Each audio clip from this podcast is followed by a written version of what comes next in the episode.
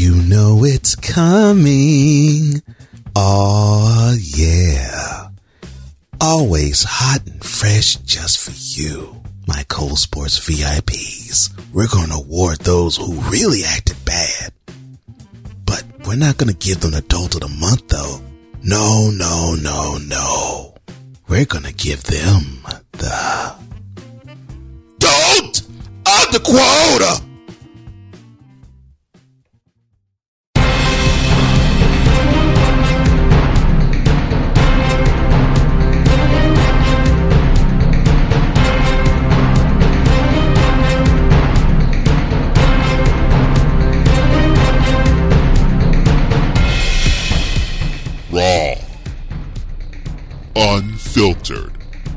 Uncompromising. Hard hitting. Inspirational. Cole Sportz! Presents Conversations. Welcome to Cole Sportz Conversations. I am Cole Johnson and I am so glad you're able to join us. He's a boxer. He's a screenwriter. He's a filmmaker. He's an actor. He is all those things and then some. Join us in this journey as we get to know the man behind all of those titles, Dino Wells. It's an honor to call him a good friend of mine and you'll get to know why because this is our conversation.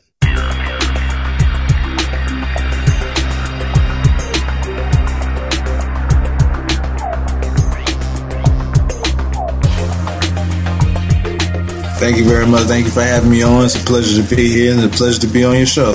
Ah, well, the pleasure's all my friend. Now, I, I've read up on your story, and you are from Chicago. Am I am I correct? Yep, Chicago, Illinois, born on the, on the south side, 1970. 70s baby. Oh, okay, seventies baby. All right, all right. So, uh, describe how Chicago is for you. Uh, how was it growing up on the south side? Uh, because for me, uh, I've only known of three things: uh, Common coming from there, the White Sox, and uh, tough, co- tough urban conditions. So, how was it for you? Well, from birth to six years old, or six and a half ish, it was okay because I was with my mom. I mean, I, being on the south side, you know, I went to elementary school there, but I didn't, I wasn't fully raised there until my late teens. So, from my experience from the late teens, it was rough.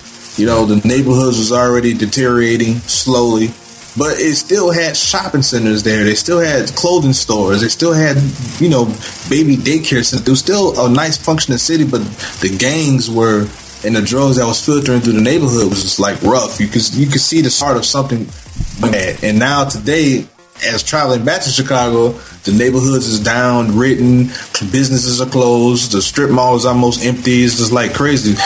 Houses are bordered like a third world country. Some sometimes in some parts of the of the south side. Hmm. Yeah, yeah, and and I, I hear a lot of negativity in terms of the whole scene, in terms of the violence there. And I've always wanted to talk to someone who actually was in Chicago or is in Chicago, and and the people that live there now say, yeah, it's overblown. And judging by what I'm hearing you saying is, yeah, it's rough, and but it's these too. But I'm hearing that that also is overblown. Uh, your thoughts? Your thoughts on how people perceive Chicago and the violence that goes on there now? violence in Chicago that's going on now has been going on since the eight, the late '80s, early '90s. It's been going on just normal. It's like normal everyday living, but since the internet came around, the internet has kind of blown, overblown, and over. First, it was overshadowed Chicago. It was LA was getting attention, New York, Baltimore. Those cities were getting a lot of attention because of the media and the the violent stats and things and such forth. And then all of a sudden, an influx of violence which always was going on in the city. Somehow, I guess Chicago. I don't know what, why, or whatever, but now Chicago is now is on the front runner, known as Chiraq. Now, all of a sudden, you know, and that stuff has been going on for decades. You know what I mean? Like, why now put all the publicity on Chicago like they did L.A. and all those other cities? So I just think I don't know if it's it's bad for tourism because you know Chicago gets a lot of tourists come to the you know Navy Pier and the downtown area and you know, where the Comiskey Park and all those places like that. So, you know, I'm very prestigious city, just like all the other cities, you know. But the violent stats, violence has been going on since the 90s. So my take is, I don't know, the media just blows it. It's, I don't know why they put more emphasis on the violence when they can, instead of putting on the emphasis on a solution to the violence. You know what I mean? Fully. Fully. And I'm, I'm 100% with you on that. Uh, I know I was talking on and on and on, but I'm just like I just wish I can do something about that. You know, I, am sorry for talk cutting y'all. I wanted to open a gym in Chicago. I met some people and put to do a gym called Rebellious Boxing, and I was so amped up to do this. Although I don't know, I don't know if it's going to still happen because you know things are up in the air right now. But I really want to open a gym on the south side of Chicago. You know, found the area, location, and everything. The, the location wasn't to their like so, um, I I believe the location was um I don't know. I guess it wasn't to their liking. I don't. I don't remember the whole aspects behind it. But at the same time, I want to open up the gym, and I still want to do something to the for the South Side for the youth because when I was out there, I was doing you know silliness. I was running streets doing stupidity. I, I did negativity. That was easy to fall into that that statistic of um, you know oh a black man without a father this that these knows. I had a father, but my father was into drugs and living this his life wasn't a positive role model in my life. That's why I want to be a positive role model to my children. So I know I'm babbling on again. no, no, no. You're passionate. Wow. You're passionate, and I, and I figured that when I would talk to you about this, I figured that your passion would bubble to the surface in in terms of actually describing what you want to do because we've talked off air and and many of the things you've said to me is what you just said now and and that makes me happy that you want to do something to make a difference that that is what I love to hear so now, Dino is not your birth name, so how'd you get your name, Dino? My mom, um, when she was pregnant with me, I guess she used to watch the Flintstones a lot, and Dino and that bark Dino does. I used to kick a lot all the time when Dino used to bark. Uh, I used to kick in my mom's stomach, and my auntie, or I think my auntie who passed away, or my grandmother, I don't remember which one of them, gave me the nickname Dino. That's little Dino, and that stuck with me since I've been born. And then my other nickname is Deanie Man, but I don't ever use that. My grandfather gave me that one. Oh, okay. Yeah, that's interesting. I like that. I like that. How did you get into boxing?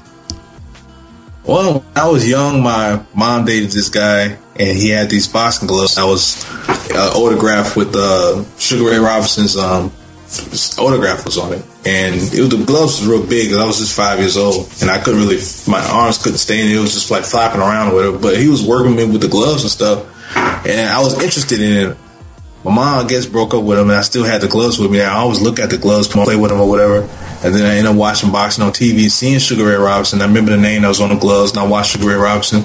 You know his highlight fights, I should say, looking at highlight fights and things from his past, and watching, discovering uh, Sugar Ray Robinson and, and about boxing. So um, later on, years later, you know, Sugar Ray Robinson passed away, and I want to pay homage to his career. So uh, to get off the streets and doing all that negativity stuff that was going on, I just decided to go in the gym and, use negative energy and try to turn it into a positive and and to be the best at what I do at boxing. And, and of course, I was a I was an unsung best.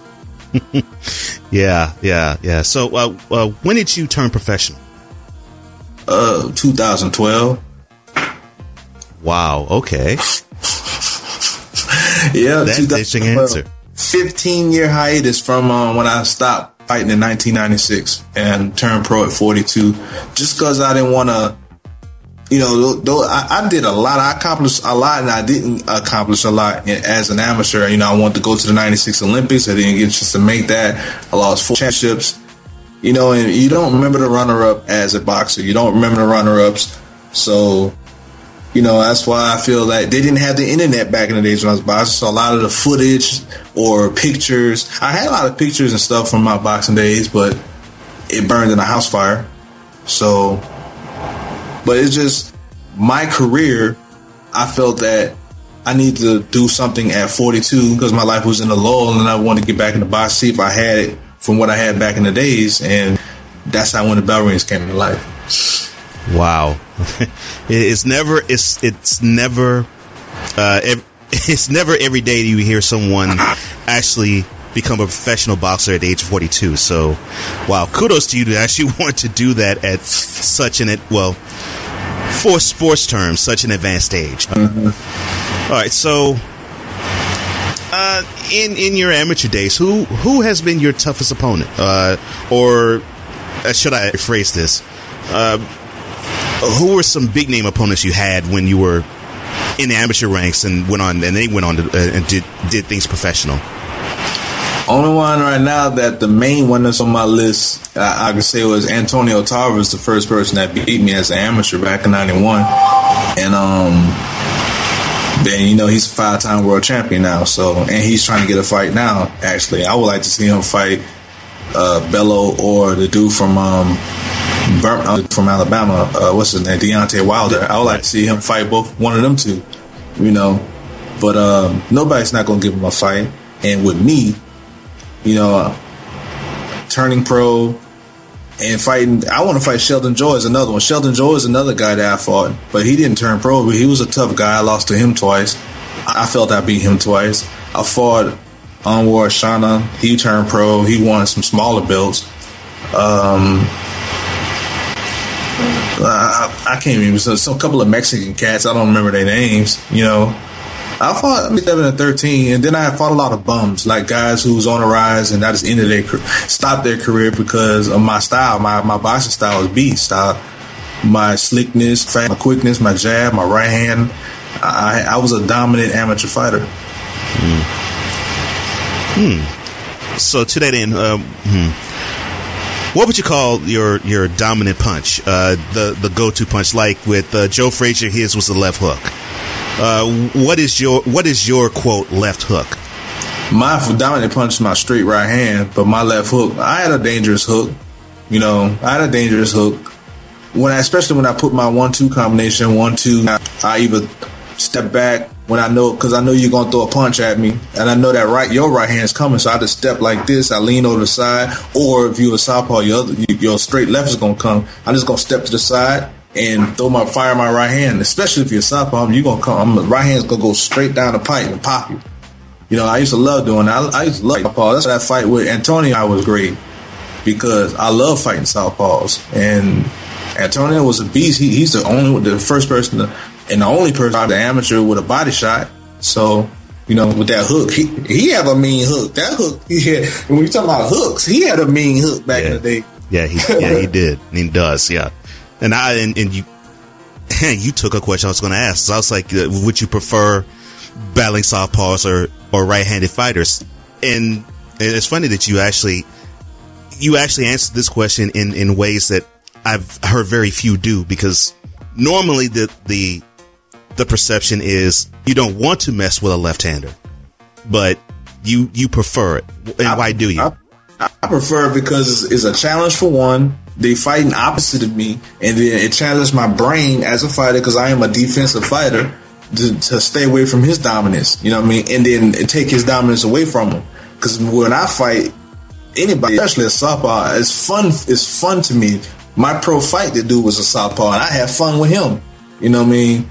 I just love a lot of people. You're right. A lot of people say, "Man, I don't fight southpaw. It's difficult." I can fight southpaw myself. Even when I spar now these younger bucks, when I do get in there, I mix up, mix up orthodox and I switch to southpaw and I said, man, this southpaw position is is nice, it's slick, it's it's sneaky, especially if you fight somebody who's not used to fighting a southpaw, you can destroy him in a heartbeat. Yeah, yeah, and, and one of the fighters I loved, um, Marvelous Marvin Hagler.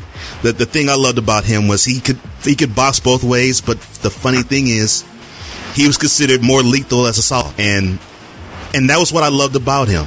You know that he had he could he could damage you either style, but he but when he went southpaw on you, it was difficult to do anything with him, and I love that about him. I loved I love that he was just difficult to to mount any type of offense on. So mm-hmm. yes, it's it's cool when I hear back boxers who actually want to do orthodox and southpaw. I, I, mm-hmm. I love that. All right. I just, oh, sorry. No, no, no. Go ahead. Go ahead. Go ahead. I just learned southpaw actually as as a pro within this last few years. Amateur, I never fought southpaw, turned southpaw at all. My trainer Butch, Butch didn't like me doing that. He said, "Stay one style and dominate that one style." You know what I mean? And I did. And then, but as an adult, I start learning because I'm like, man, southpaw's injuries. I like fighting on them. Gonna try southpaw. Another reason is because my arm got shot in my left arm, and my arm I can't extend it out all the way anymore like I like I used to. Over the years now, after I got shot, I fought. I couldn't stand. I popped a jab and everything. But as I got older, now I'm a grown man. I'm 46. Or actually, in, in, it started around 37. My arm just like this. I can't straighten it out all the way. It's just like it's you know a jab is a is a puncher's first punch. You got a jab to keep the person off you. You know what I mean? Right. So I, my jab is is not. I can't give a full extension. So I had to step longer into the jab, which will mm-hmm. hold me at fault because I can I can get caught with an overhand shot. That's why I keep tucked in when I do the jab with this foot. That's why I like to fight southpaw because mm-hmm. I can extend my jab all the way out with right hand, so I can pop you. Only thing is my straight left is not going to be a full state extended straight straight left if I um you know throw the straight left like you know a southpaw, but I'm still going to pop you in range. You know what I mean? Or I had to step into it. I don't want to put myself out there like that. Although I have my skill has a little bit diminished. I am aware that I'm not 25, 24, 23, so I can't do all the elusiveness that I used to do, but I can still move around and get away from some punches. Hmm. Wow. Now that, uh, I can listen to you talk about that for for hours. Uh, just just the, the, the psychology of I love that. I, I love that. And and it to, it makes total sense when you describe the damage to your left arm. That that totally makes sense. Mm-hmm. All right, so you mentioned Sugar Ray Robinson. How big of an influence was he uh, to you in terms of boxing and how big of an influence is he still today now that you are a professional? I um that's a very emotional question too because when my mom's boyfriend gave me those gloves and Sugar Ray Robinson, he put the things in my hand and I'm hitting his hand and things. And then I did my research later on in my life, watching them in the library, watching uh, VHS tapes of Sugar Ray Robinson. Um, Butch, give me a bunch of old tapes, and he had a bunch of tapes of Sugar Ray Robinson. Watching these tapes of Sugar Ray Robinson and watching his style and his resilience and how he moved and ring and how he avoided punches and how he oh his hooks. It just I was like he just watching and then how he was outside the ring. He was like the Mayweather of that time. You know what I mean? He what he did outside the ring and what he did in New York and had a whole strip box, you know, clothing stores and he had everything. He just had wrong people in his he had wrong people in his corner that took his money and you know he was nothing. You know he fell into. I ain't gonna say he's nothing. He's a legend, but I'm talking about his financially, he took a big hit, but he was still, you know, the people's champ. He was still Ray Robinson. And then when he passed away, I had to pay homage to his career because he meant so much to me coming up. Just watching his videos of him, watching his matches, you know, and his life and how he perceived. Like I said, he was a Mayweather without the arrogance of that time. Right, right. And uh, when I when I look back to films of, of Sugar Ray Robin, uh, I'm amazed at how much punching power he had with both hands, and he could actually lay you out either hand. Mm-hmm. And I've heard many. You're, you're just in a, a long line of the next people of boxers that have said, yeah, just how he moved in the ring, how he attacked, how it was difficult to hit him. He he just is he just was one of the greatest to ever lace him up. So it, it's cool to me when I heard when I heard that you actually wanted to pay homage. I'm like, yeah, that is great because I'm I'm a huge Sugar Ray Robinson fan because because of what you just said what you said. I, I mean, I appreciate that. So, you don't live in Chicago now, am I correct? No, I don't. Okay, uh, where do you live now? I live in Alabama, yeah. in a in a in a disclosed city in Alabama. okay, Alabama, but no city. Okay, no problem. Uh, you at one time moved to New Orleans, so uh, how was that for you? Moving to New Orleans talking about per the documentary or when I was a kid? Um, no, per the documentary. Well, I, I go. Well, I'll, I'll, I'll save that question for later. So you said that you moved out as a kid. So where did you go there? From there to uh, New Orleans to New Orleans well, on the West Bank actually lived in Harvey, Westwego, Bridge City, this all in the west suburbs on the West Bank of New Orleans, and you know that co- coming up through the slums of Bridge City, the projects, living with my grandma in a nice neighborhood, Claiborne Garden. Shout out to everybody in Claiborne Garden. Um, going to high school there, and then leave there, going to Alabama, living in Eufaula, Alabama and then leaving Eufaula, Alabama, I went back to Chicago and I bounced back from Alabama, Eufaula, Alabama, and then uh, Chicago, and then California. Living life three years in California, four years in California, and then back to New Orleans.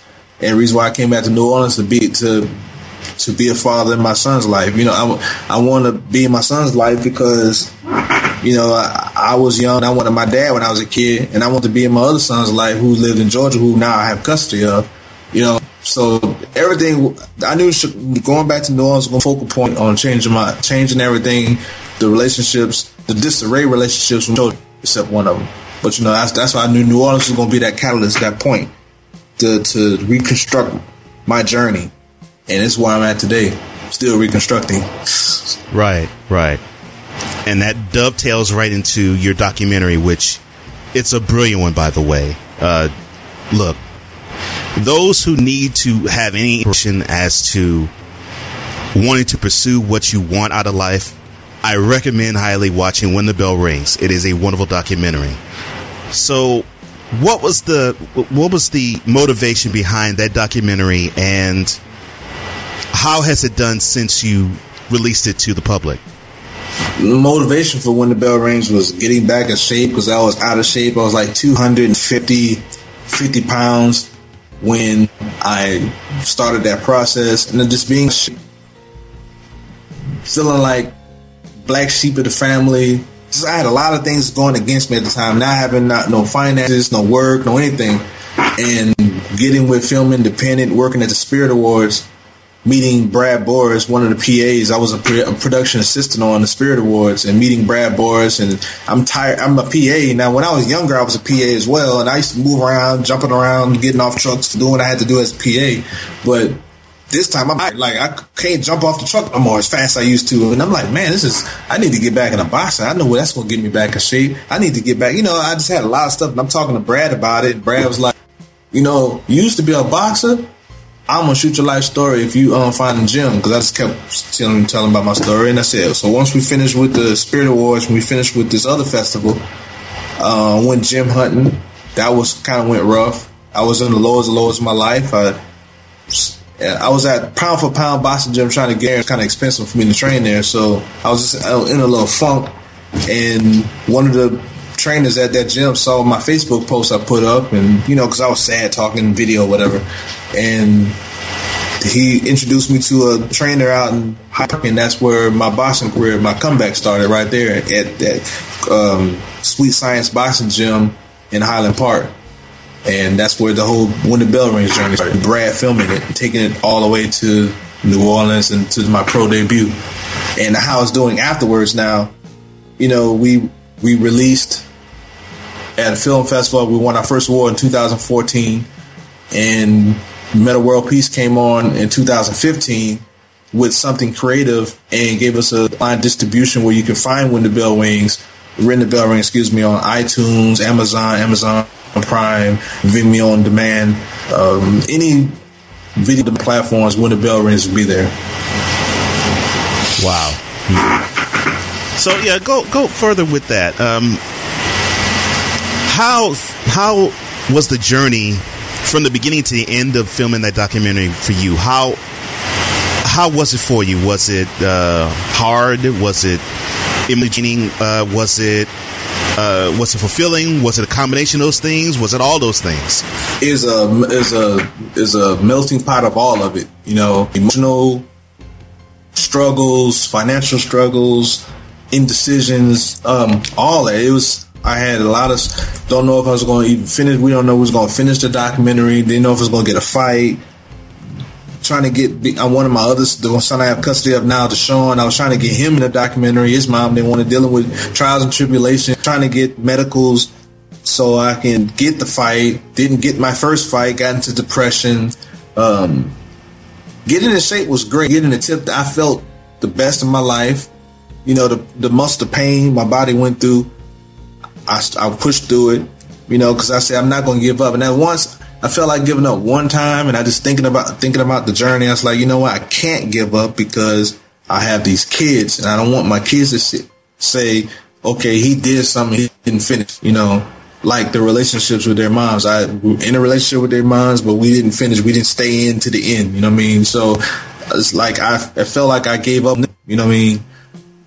Which I didn't, but this this whole process, I, it's like it was daunting, but it was sense it was satisfying because I, I I finished the documentary. I made my my goal weight and now the masses can see the documentary, see my life story, which will can can hopefully open doors for opportunities of all the other talents that I have. Wow. Well, I, I, I believe it will. I believe it will for you. And speaking of others, not only are you a boxer and and a poet, uh, you also are an actor. So, what movies and TV shows have you appeared in? Um, first TV movie I was on was called Mama Flora's Family. I was a featured extra um, alongside Blair Underwood. It was a one experience. Um, the next one I was in was Scream Two, which I was I, my my first extra role. But I was way in the background on a few scenes, and that really made being both says made me want to do more of it. And I was like, this is cool. So I was on a few other TV shows, commercials, then I took a little lull, trying to get my life together, work finance wise. Then Prison Break was another turnaround for me, where I was a featured featured extra again called uh, Turner. Uh, was the right hand man, the trumpet, and that opened doors up for me working on a lot of stuff into the production assistant world. Also, Glory Road was another one. I was an extra and and a production assistant, which, like I said, Glory Road opened up my production assistant where where I worked on a bunch of movies and TV shows as a day. And that was a wonderful experience meeting all the directors and, you know, film people, just being on set was like being in college every day, just learning the nuances of the set, the terminology, being on being in a production office, listening to the producers and listening to the ups and downs and the highs and lows and all the things that's going on with it. It was just like it was a wonderful experience, and I enjoyed the whole process of being in this film business, working on uh, Dark Knight. That's another one, Dark Knight one. And then uh, currently, I have my first speaking role in a major motion picture coming out this October called "Same Kind of Different as Me." I play a character named Turner. I mean, excuse me, uh, I play a character named Mister in in that I play a homeless guy, and I have a scene with Greg Kinnear and Renee Zellweger, which people say that scene is going to help open up doors to my career as well because it was a very emotional scene. Wow. Well, hey, uh, we're going to be looking forward to that. Uh, October, that's enough. All right. So, not only your bosser, uh, or PA, uh, production assistant and actor, you also are a screenwriter as well. So, tell me more about some of the projects that that you're doing in that regard. Um, well, since I since When the Bell Rings out there, and people, hundreds of people has been inspired by When the Bell Rings, and they and they said they they want to know more about my life. They want to know about my life story. You know, they said, "Do I have a book?" And I was like, "You know, I, I have a ghostwriter on it." They said, "Do you have a movie about your life?" I'm like, "No, hmm, a movie about my life." So I was like, "You know what? I might as well just write my life story." So I did. It's in two parts, though. I said, write my whole entire life story with all the drama and things that went on in my life. I can't fit all that in 120 pages. So I said, you know, I'm gonna cut this in two parts. So I have part one, a fraction of my life, part one, and a fraction of my life, part two, which is the life, day in the life of Dino Wells. And it's a very compelling story, and it goes digs more, it digs deeper into my life pre when the bell rings, from birth until you know, however I'm gonna end because I'm writing part two right now. My other projects I write. I have no words at all, which is a feature of about social issues, the siblings trying to find justice for the murder of their father. It's a period piece. Uh, I have sci-fi projects. I have drama, suspense, thriller. Shout out to uh, old boy who uh, Jordan for Get Out, you know, for thirty million. Wow, took four yeah. million to shoot that. I'm like, wow, the Get Out was awesome. You know, Jordan Peele, beast. You know what I mean? I, I, had to, I had to give it to him, you know, and I'm like, well, I want to do the same thing. I have so many projects. I have a domestic violence project called a project called uh, Rome Becomes Me, and I have a TV pilot that I'm writing right now called Gnarly Fields. It's a it's a it's a it's a piece that's actually close to me. Me and my girlfriend, or excuse me, my fiance slash wife is uh, writing this this round this this pilot. Actually, the pilot is done. I'm writing the second episode. I'm writing the first six episodes myself, and then I want to bring on writers, and you know, hopefully we can get the money behind it and film it and get it to Netflix or something, or or a cable network. Need a showrunner. You know, we need to find a showrunner. I got a hot TV pilot about a pastor. Uh, it's about a, a, a deceased pastor, uh, a, a dark deceased pastor that um, has a dark past and everybody trying to keep his past quiet. They, you know what I'm saying? Everybody want trying to keep his quiet past. Dang, his, whew, I'm, I'm, t- I'm so happy. because The strip is, is, is off the chain because it deals with uh, all type of, when it say gnarly feel, it deals with um, the church life, it deals with police life, uh, street life, and it, deals with loss prevention. All these fields are gnarly in this in this sense. Hmm. So I'm hearing I'm hearing the passion already from this. What do you like about screenwriting? I can dig into it. I can dig into the characters, dig into the substance of the story, and just bring move a story along. Um, just the passion of just telling a story that people could say, "Hey, that's a good story," or "Garbage." I don't want to see that ever again. you know what I mean?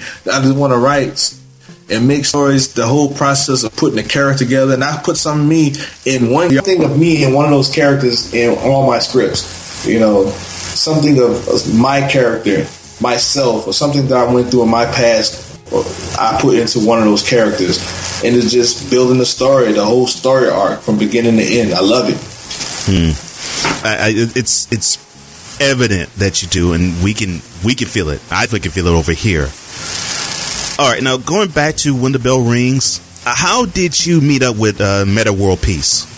I personally didn't meet up with Metta World Peace. The Something Creative, the uh, distribution company that came on, uh, were trying to get a name attached to when the bell when the bell rings. There were some other names being thrown around. They were busy, so they shot the documentary and went Metta's hand, and Meta came on. He enjoyed the story and he has a company himself. Himself, so I, I felt this was they felt that this is the best thing under his company to start with. You know, to put his company out there, and he's been on. He did a publicity campaign for about four months, and you know he's Metta World Peace on here. You know, it was that I, I met him during, in 2015 during the LA premiere. It was a wonderful experience. Meeting shook his hand, met met some of the basketball players out there, and it was an outstanding, an outstanding premiere. And I got honored by the WBC at that premiere to be world champion. It was wonderful. Wow, wow, man, man. So, out of all the projects that you have uh, in the pot, uh, which is the one that you feel is going to be the one that you're going to go with next? Um, I want tell you the truth. I want story. I want to film my life story. Um, a fraction of my life, part one. But I believe gnarly feels the TV pilot will be good. Uh, people keep telling me, "Oh, don't worry about this. It's hard to get to do it. It's hard." When people tell me something is hard, that makes me want to just even push harder to get it done because because it, it, it can't be done like it can be done if you just put your energy behind it and people behind it that believe in you, and it can be, get done. You know, if you say that, then you don't believe in me.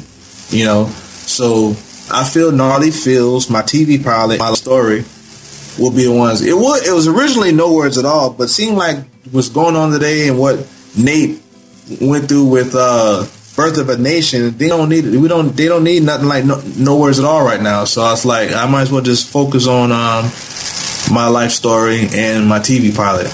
Although no no words at all, I will hit him with that real soon though. Yeah, yeah, uh, yeah. You, we've talked about that off air, and I was thinking, I was thinking you was to go with that because I know you were passionate and still are passionate about that. And I agree with you. I think uh, it, it, at some point in time, you probably have to release that for sure, no question.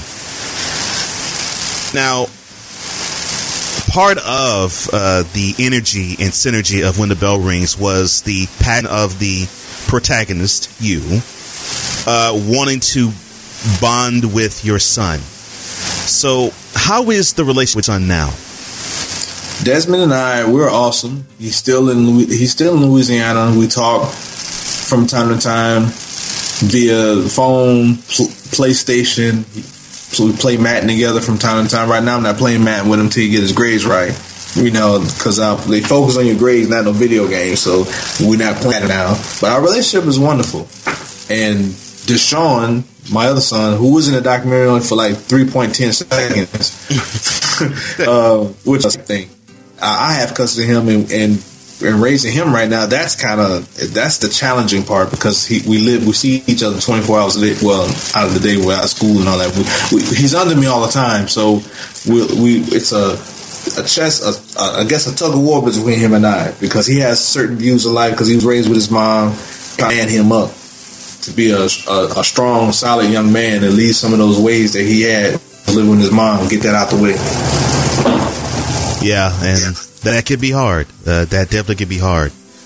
But uh, the one thing I love about what you're doing is you're proving that it is necessary for uh, it's necessary for a father to be in a son's life, and that can never be stressed enough. So I'm, I'm glad that you actually are acting son's life, sons plural. Uh, I'm so I'm so happy that you are. Um, so so going back to your boxing, you're a professional now. You said you're getting back into shape. Uh, what are you looking to do in terms of a career there?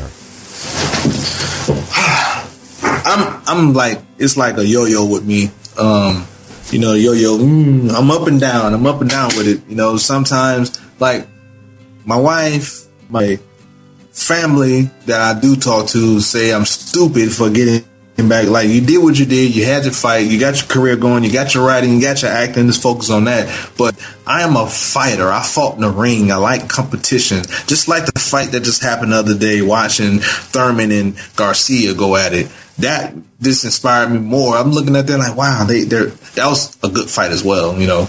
But um fighting, I want to fight. I want to fight again. I would like to fight the guy that fought the bell ring. I want to fight him again. We've been talking about it, but we don't have no promoters, you know. And if somebody seriously offers, put us on a card, give me 12 weeks, and I'll be at 105, and I and I'll fight, and I'll dominate, and I'll win. I'll be I will be more focused now than I was when I was in win the bell when I did win the bell rings. I'll I would probably knock him out because of my uh my style, my hunger, my skills. My skill is not that diminished. You know, I, am smart. I know if my body say do something, if my body is not going to let me do something, I know to walk away from it. Look, Roy Jones is still doing it, and he's almost 50 if he's not 50 already.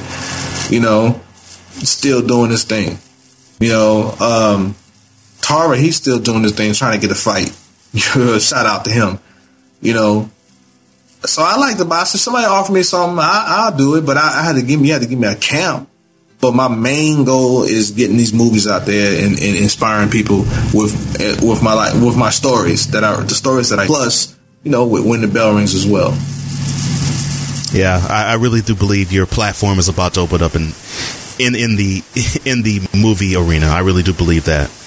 Uh, that and and uh, I, and just with the passion that you're talking about with your, your TV pilot, I, I think that may have a they may have a life too man, I could I could talk with you all day, but uh, unfortunately, I had to wrap this up. So, you, do you have any parting shots to anyone or any words of wisdom, like you haven't dropped any already, uh, uh, for for the people?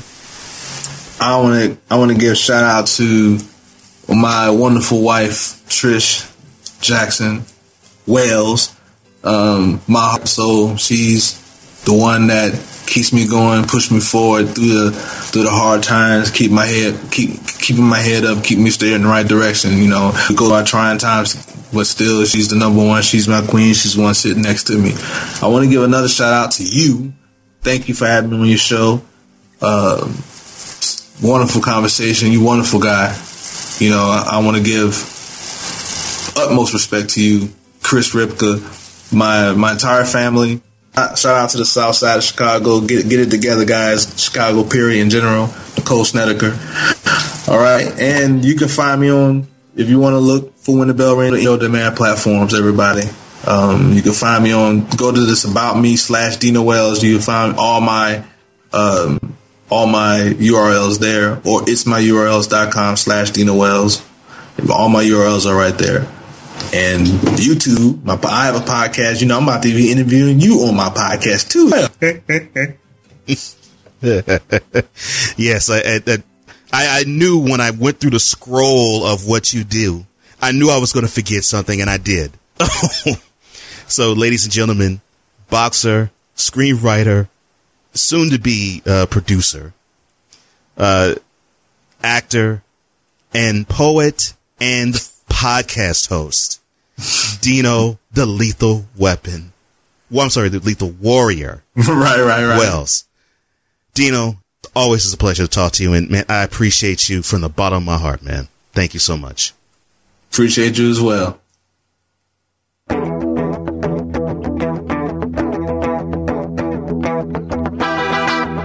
Many thanks to Dino Wells. It's an honor just to listen to all the things that he's gone through and what he's willing to pass along to us all. Continued success and many blessings go to Mr. Wells, and we will be definitely waiting for all the other opportunities that come up for him.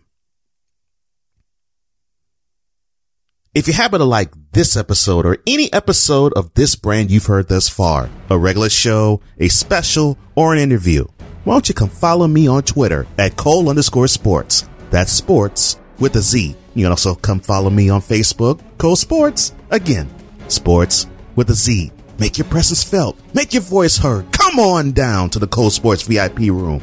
Searching groups, we're in Facebook. Sports with a Z. My Canadian friends, I got you. Sports with a Z.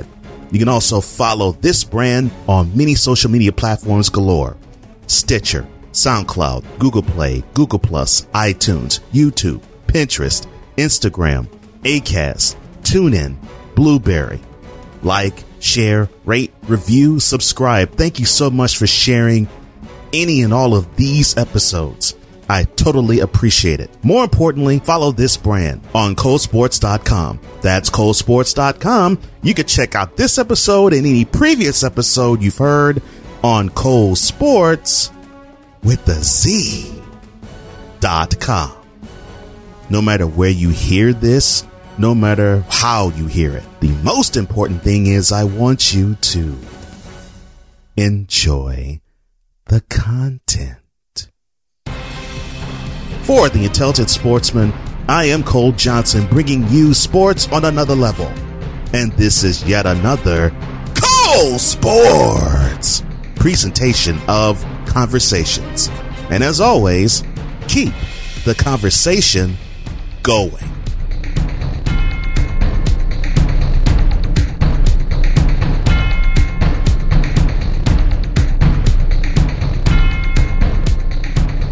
You've been listening to Cole Sportz with Cole Johnson.